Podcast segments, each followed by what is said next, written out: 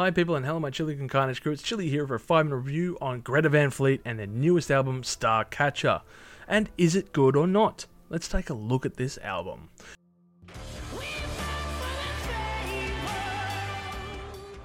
The other day, I watched the DC movie Black Adam, and despite being a generic knockoff from other superhero films, it was still an enjoyable experience.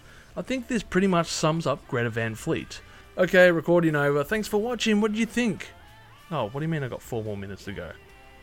Okay, fine. Led Zeppelin is a band in the rock industry that is probably best compared to as the Mount Everest of music.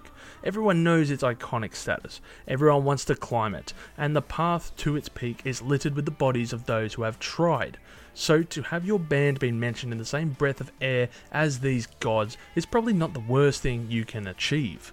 Greta Van Fleet have given us their fourth entry into their catalogue, and it is a no nonsense rock record that is unabashedly akin to their idols.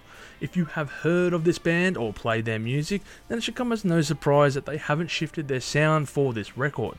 If you don't know of the artist, then imagine a Led Zeppelin covers band was allowed to record an album. In fact, if I played you a part of their song and didn't tell you the artist, you might think you were listening to some B-side track from The Song Remains the Same. I have to give a shout out to the first half of the album, which is very captivating. The spacey and psychedelic guitar crunch heard on the song Sacred the Thread really reminds me of No Quarter in parts, and the guitar solo in Frozen Light was pretty cool. All the music on offer is fairly solid, and I can't really fault their efforts. The band know how to write some solid rock and roll songs, and at 42 minutes it's perfect in length as it doesn't feel excessively long.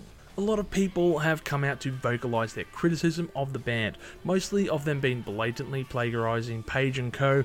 But I have to say to those people, you gotta shut up. Yeah, the band aren't doing anything to expand the music scene, but you don't need to either. They are emulating the idols and their music similar to how Led Zeppelin did when they emulated their idols like Muddy Waters, Robert Johnson, traditional blues, or Elvis. I mean, a Whole Lotta Love is heavily appropriated from the song You Need Love, and while not uncommon for the time, a lot of their songs from their early albums were covers of traditional songs or other musicians a lot of people seem hung up on the fact that Greta Van Fleet are taking their sound from Led Zeppelin, but forget that Led Zeppelin were taking their sound from others too, albeit in a bit more of a different direction.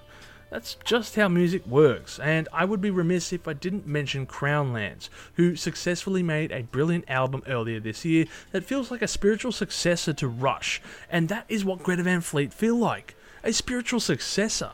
Yes, Greta Van Fleet are never going to replace Led Zeppelin, but that doesn't mean that we just disregard their music because of that.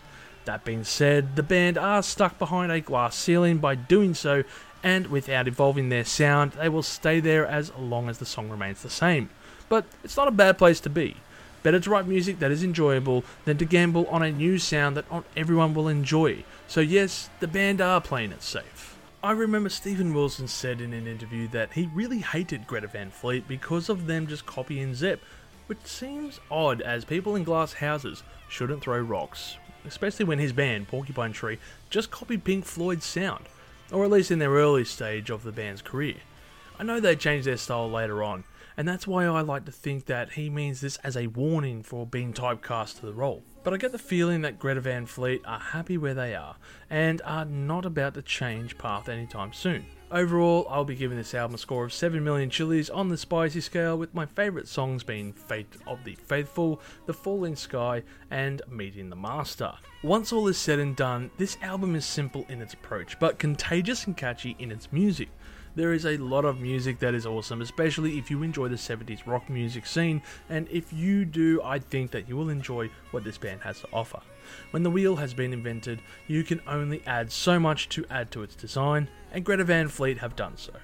Give this album a spin and see if this is something that you can enjoy, because I think it has a market despite the naysayers.